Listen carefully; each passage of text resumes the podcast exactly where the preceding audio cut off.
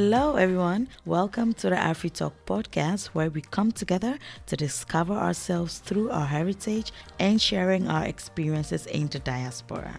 I am your host, Jackie.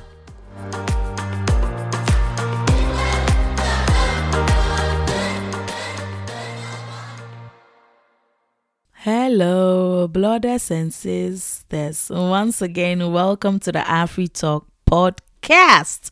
So, I hope everybody's doing well, especially now that we are back on lockdown and they've locked us all up in our houses. Ah, the struggle this year has been crazy. I mean, anyway, Sha, for me, oh, staying home, working from home, doing nothing, and just one way, one way. Ah, I started cooking. Oh, that's what me I've been doing to just save time, trying new recipes from different cultures and stuff like that. So that's what, in a way, it's keeping me, it's keeping my head up. It's I don't know. Anyways, today's episode is titled African Burger. Normally, a burger is someone from abroad who has come back to Africa on vacation or come to stay or whatever. We call those people burger. But in this case, I was coming from Ghana to the Netherlands. So I called myself African burger because I felt like, yeah, burgers arrived.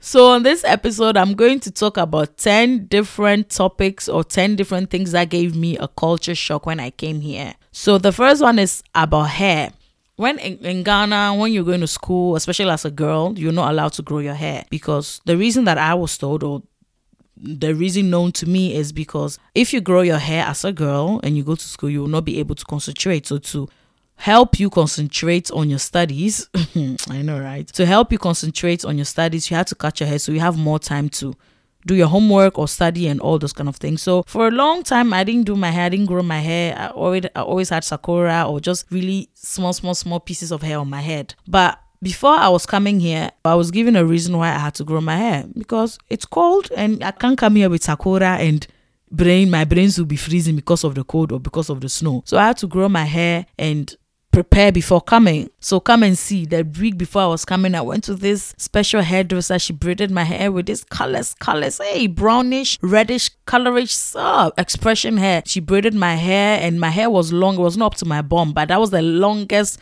length of braid that I ever had in my life. I was really feeling myself like, yes, Burger is going to arrive. Ah, fast forward, I came here, the girls in the church, the girls in my school, the African kids in my neighborhood, all of them, they didn't they didn't braid their hair. They permed their hair and their hair was just on their head like that. So I was like, ah, I thought back in Ghana, I mean, you'll be seeing on TV, watching these black Americans, in, especially in their movies or in their music videos. They'll be doing their hair different type of styles, and I was planning to be doing that when I come. And I come here, and I'm the awkward one. Everybody's just perm their hair, they're just living like that. So like, hey. So for me, that was a real shocker. It was like, ah, hey, I thought I'm coming and people have done their hair from here to Tokyo, but they just perm their hair and nothing else. And they're all looking at me with a side eye like, hey, what kind of bush girl is this? Look at the color she has used to braid her hair. In fact, it pained me. Oh, it pained me. Anyways, the second one, the second one, it was about clothes and shoes. In Ghana, going to school, I always wear uniforms because that was the norm wearing uniform and only in the weekends when you're going to classes or like extra classes or all that you can wear your normal house clothes or whatever and in fact did we even have a lot of clothes just one or two three clothes be and sunday best clothes and that's all coming here. I thought okay school okay i'm going to go to school. Where's my school uniform? Where's my school uniform? They said no no school uniform. You have to wear normal clothes. I said ah how will I concentrate as? Because for me, I thought, ah, wearing your school uniform, you know, it makes you presentable, it makes you like can differentiate yourself from okay, people know like okay, you're going to this school, you're going to that school, and it, you know, that's what I'm used to. By wearing your own clothes, in fact, wearing jeans, hey, I had to wear jeans to school, and my bum will come out of it some style be so I can wear free jeans to school and nobody will beat me. Nobody will say anything. Nobody will send me home, say, hey, Brian, go and bring your parents. I mean, hmm this African burgerness in me, this fresh asala in me, when I heard wearing your normal clothes to school or to everywhere, come and see the colors, colors. What? Come and see. Blue, blue, black, black, purple, purple, red, red. What? I could mix match the colors. Especially sometimes when I'm going to church, I can wear like pink, pink legging with black black and gray Jackie with black and gray socks, long socks that will cover the end of the leg, you know, with some kambu, shining kambu. And then I'll wear this maybe red top or purple top or some weird mixed colors. And I thought, say, yes, I had arrived. And I'll go to church and everybody would just be turning their neck and looking at me like, hey, this girl is indeed fresh. She just came yesterday. We can see that. And I was thinking, oh, people are looking at me because maybe they are jealous or they want to learn one or two things from me. No, no, I'll just be disgracing myself. And then my mom had to explain to me how to dress. She had to teach me how to properly dress. So I'd just be disgracing myself. Anyways, the third one was in Ghana. My God, ah, people's life would have been easier. Oh, so in Ghana, before going to school in the morning or in the weekends or whatever, you have to sweep the floor, the entire compound. So we have this broom. It's like little uh, wood, like very thin and like very thin and very long. They add like hundreds of them and they tie it with a rope and then we call it a broom. In Twi, we call it prayer, and then that's what you use to sweep the entire floor, the entire house. Ah, okay, I come here. My mom's okay, we're going to clean. She wanted to explain to me cleaning things, okay, how to sweep, uh, sweep the floor. She went and brought some, I don't know, was it triangle or rectangle type of machine, something with a long cord, and she went to plug it. And before I, I hear no, I started running. I said, Ah, what is he going to harm me? Is it kaka? Is, is he going to catch me? What is this? She's like, no, we call it hoover. This is what you use to hoover the floor. So you don't need to use, you don't need to bend down and use a broom to, to sweep the whole house. So this is what you use. And then it will just be doing the job. You just just be moving it back and forth, back and forth, and be working with it. And it will do the job. I said, ah ma. You could have made life easy. Why didn't you send this thing long ago? So this is how easy abroad is. So this is how I'm coming to be chilling. Just doing room, room, room, room, and the thing will hoover itself. Okay. And then rice cooker. Ah, babe. In Ghana, when you're going to cook rice or when you're going to cook whatever, we have we there's something called coal pot, but we call it cropot. So we cook it on cropot and we cook on cropot. Everything we cook it on cropot, including rice, rice that you eat once a year if you are lucky.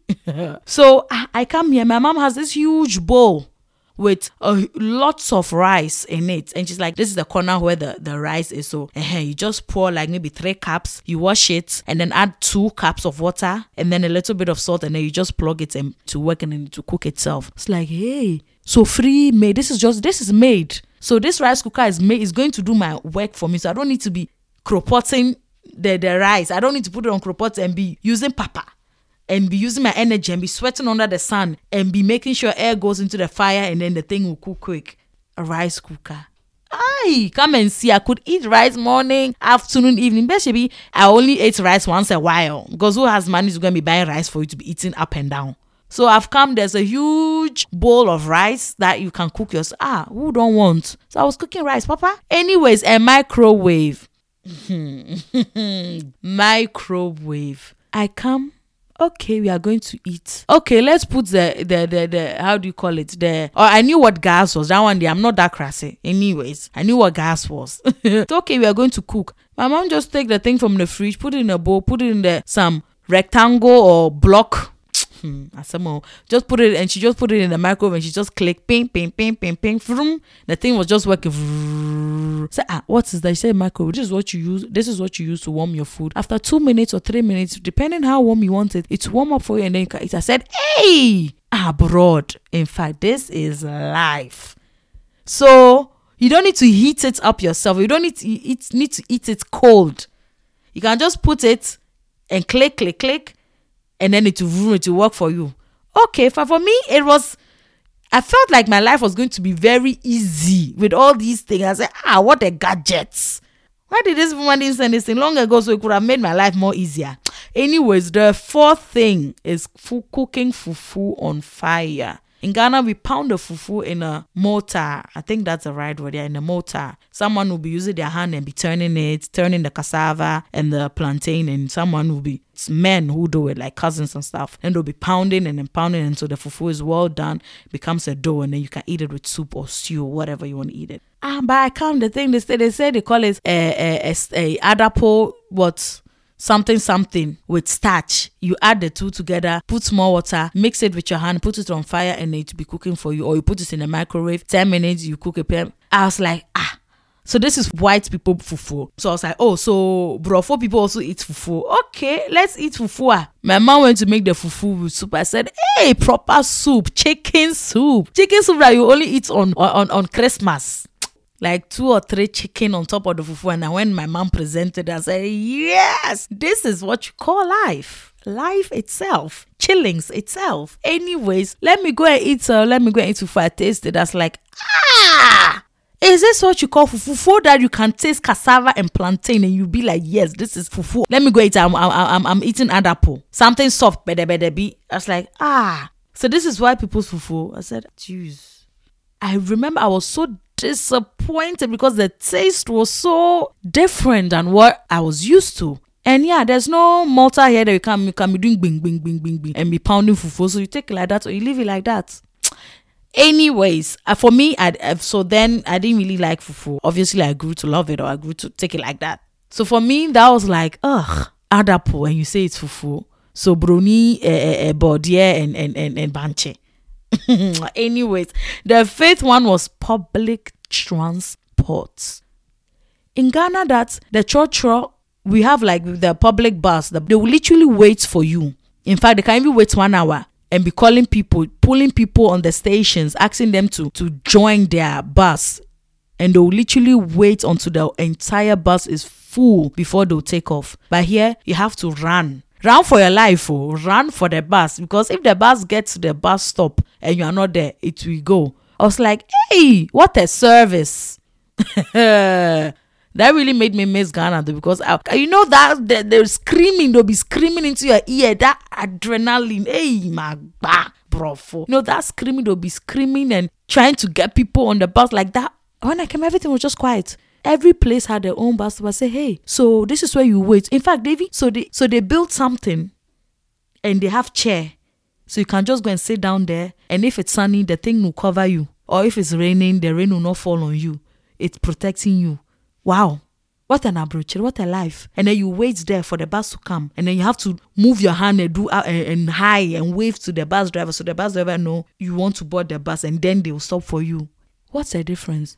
And especially when you go into the bus, that time when I came, they were using like strippenkaart. So they'll just put in the machine, I think will do gung gung, and that's your payment. And then when you go and sit down, so I don't need to share a seat with anybody. It's my own seat. I can sit down however I want. Okay, fine. You want to get down, you press stop. Hey, what a lie. What an abruchiri. In fact, I said, ah, I wish my friends could see this. My friends from Ghana to see that this is life. Anyways, the sixth one was bike. Who's going to buy a bicycle for you in Ghana for you to be drive or biking around? Is there even a proper road for normal cars to even drive? And you're talking about bicycle. So when I came, my mom said, ah, okay, here what we mainly use is bicycle. oh. So this is your bicycle. A whole me. I have my own bicycle. road they have road not only for cars so they have road for buses they have road for metros they have road for trains and they have special road for bicycle ah what a wonderful what a new world what a different world a whole me african burger come and see say me this bicycle i will learn so some family members or uh, kids in the neighborhood would help me you know they'll help me with the bike they were teaching me and someone will hold the left someone will hold the right and someone will be holding the back and i'll be going in fact I was so heavy that the tire of the of the bicycle even spoiled, literally. And if you don't know how to bike, so that's how, that's what will happen. And I had to bike and learn how to bike. And when I'm going to the shop or going to school or whatever, I'll use bike.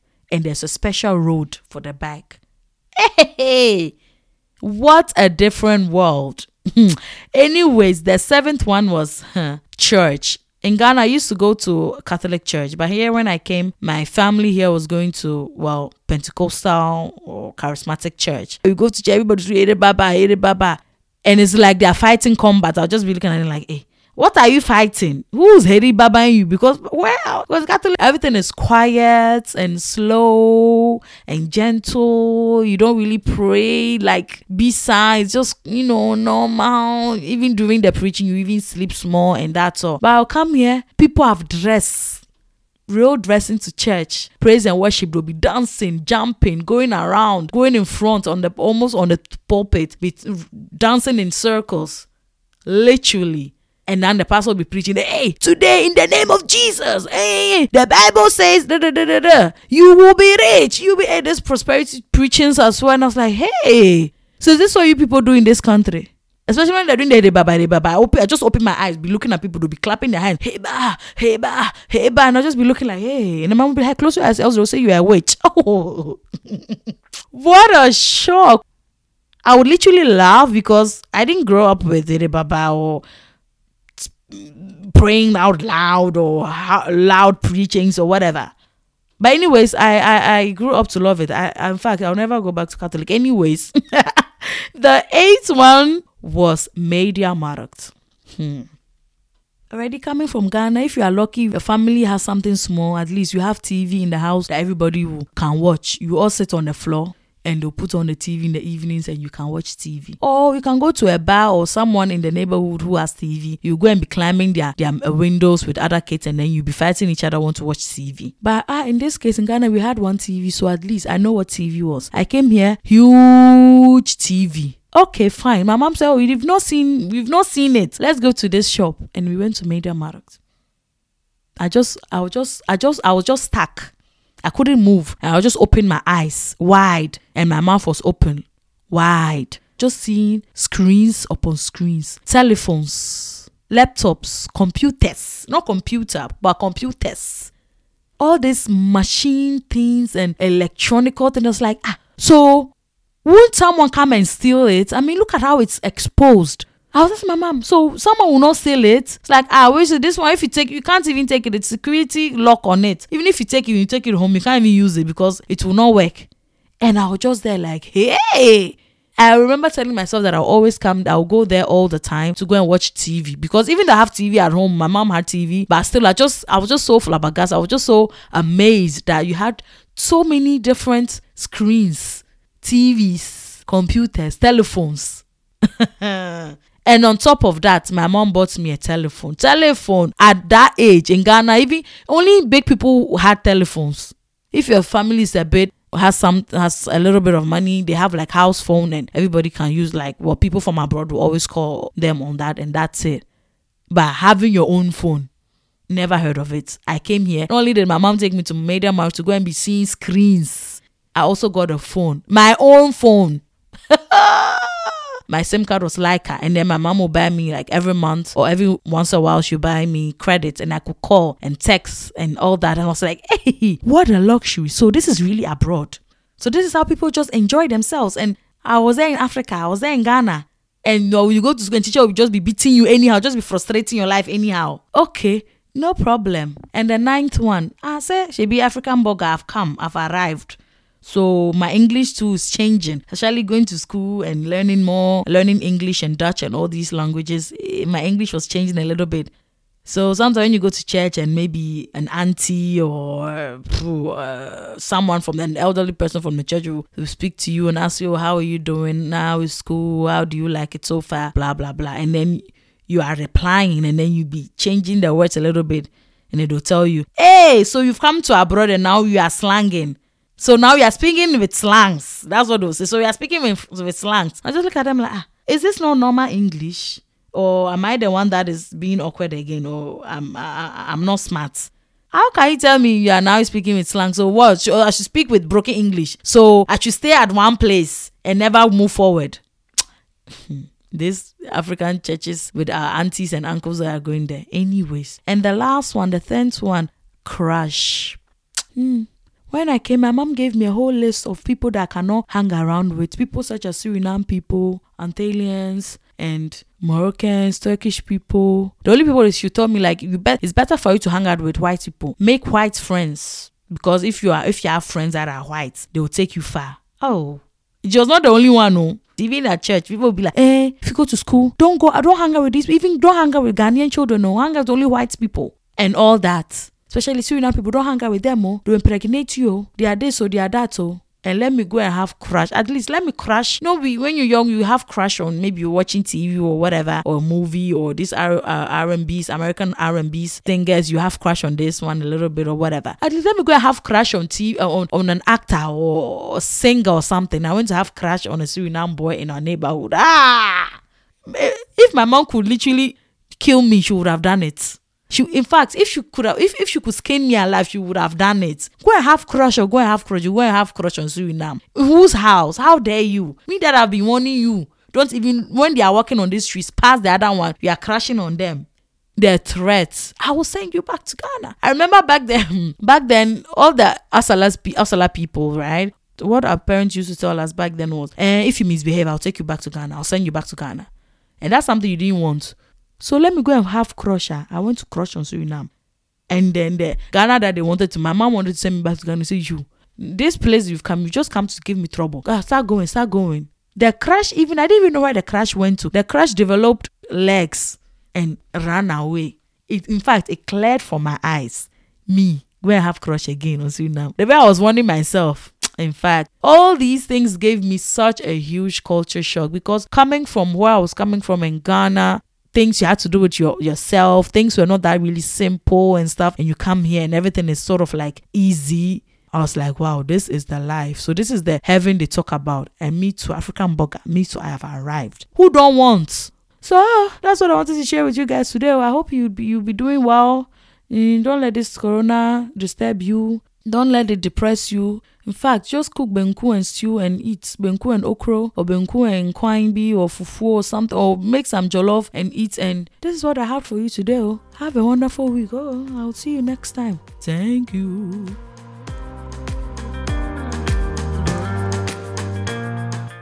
Thank you for listening to the Afri Talk podcast. Please leave a five star review and subscribe to the show wherever you listen to your podcast and share it with everyone you know. For more amazing stories, stay connected by following me on Instagram at AfriTalk underscore pod.